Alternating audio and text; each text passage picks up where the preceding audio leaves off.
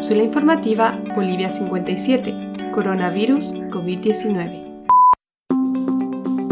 Hoy les presentamos un nuevo extracto de la entrevista realizada a Bismarck Pinto, quien es economista boliviano, especialista en fondos de inversión y actualmente trabaja en la empresa Capital Safi. En esta cápsula le preguntamos a Bismarck nuestras dudas sobre el impacto de la pandemia en la economía boliviana y hablamos particularmente de la situación del crédito productivo. Bismarck, ayer nos quedó clara la situación del crédito de vivienda. Ahora nos gustaría saber cuál es la situación de aquellas personas que dependen de un crédito productivo para el funcionamiento de sus empresas. ¿Podrías comentarnos algo sobre esto? Bueno, este es un punto obviamente muy importante porque justamente se trata de que toda la cadena en un sistema económico tiene que mantenerse activa, eh, no tiene que romperse ningún eslabón de la cadena y el crédito productivo es una parte importante. Recordemos que la ley de servicios financieros determinaba que los bancos, el sector bancario, las entidades financieras en general tenían que cumplir con una meta de hacer cartera productiva. Al, momento la meta es entre vivienda social y crédito productivo, los bancos tienen que tener y tienen actualmente eh, por lo menos el 50% de su cartera colocada en este tipo de préstamos.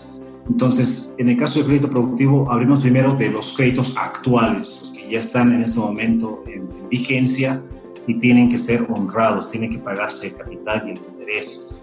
Hay muchas empresas eh, unipersonales, pequeñas, microempresas, hasta empresas medianas y empresas grandes que están con un, un porcentaje elevado de sus pasivos que son precisamente créditos en el sistema financiero, es el sector de comercios, empresas textiles, empresas petroleras, empresas agroindustriales, en fin, de todos los sectores económicos que están eh, dentro de lo que es el crédito productivo.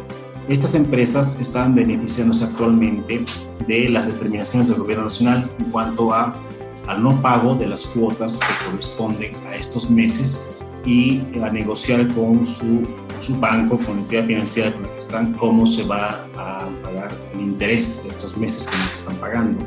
De principio, esa es una medida inicial que tomó el gobierno que, eh, para medir cómo, en qué manera se está aliviando un poco el estrés que están sufriendo las empresas que, que tienen créditos productivos. Yo pienso que se necesita aún más impulso a estas medidas. Gracias, Bismarck. Entonces, desde tu punto de vista, ¿cómo se podrían mejorar estas medidas? Me permito comentarles brevemente una iniciativa que tenemos con, con la empresa que, en la cual trabajo, que es Capital Sapi, una iniciativa que ya la hemos presentado al presidente del Banco Central de Bolivia y la hicimos llevar, llegar al Ministerio de Economía y al Ministerio de, de, de Planificación, que tiene que ver con que el Banco Central sea el que permita dar lugar a un programa de garantías para que toda institución financiador o inversionista pueda reprogramar, refinanciar, reestructurar y, por qué no, dar nuevos, nuevos créditos, nuevos financiamientos a estas empresas del sector productivo y en general a todas las empresas en realidad de, la economía nacional para que eh, se eh, salga de esta época de situación crítica, de, de crisis de, de liquidez que tienen las empresas con un nuevo financiamiento reestructurado, pero que esté garantizado por eh, el Banco Central hasta cierto porcentaje.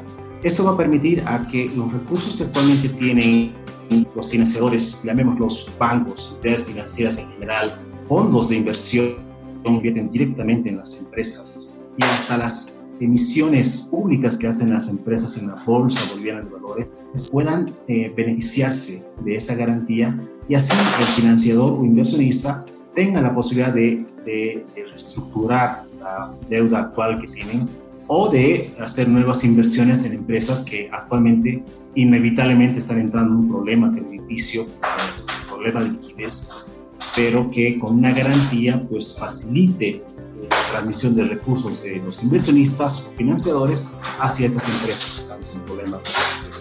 Entonces, se ha planteado este, esta idea al Banco Central y al Ministerio de Economía. Estamos eh, a la espera de una respuesta para poderlo desarrollar más, eh, ayudar, eh, promoverlo.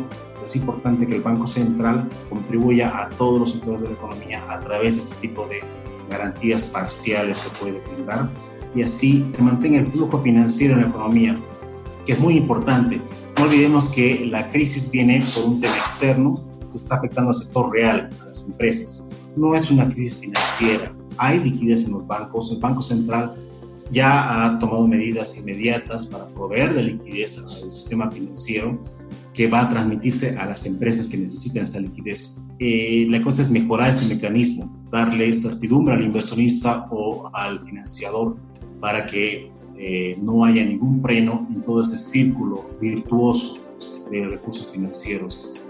Bismarck resalta la importancia de mantener la cadena del sistema económico activa, y si bien actualmente los beneficiarios de créditos productivos se han visto en la imposibilidad de pagar sus deudas por diversas razones ligadas a la pandemia, el gobierno determinó el no pago de las cuotas durante estos meses y la posterior negociación de los intereses de estos pagos. Estas medidas apoyarán a los beneficiarios de estos créditos, pero en su opinión cree que se necesita un impulso extra por parte del Banco Central de Bolivia.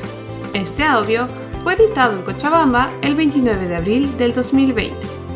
Por favor, cuídense y cuiden a los demás tomando las medidas de precaución necesarias definidas por nuestras autoridades. Si tienes alguna duda o presentas fiebre, tos seca y dificultad para respirar, llama para pedir ayuda a las líneas gratuitas 810 1104 y 810 1106.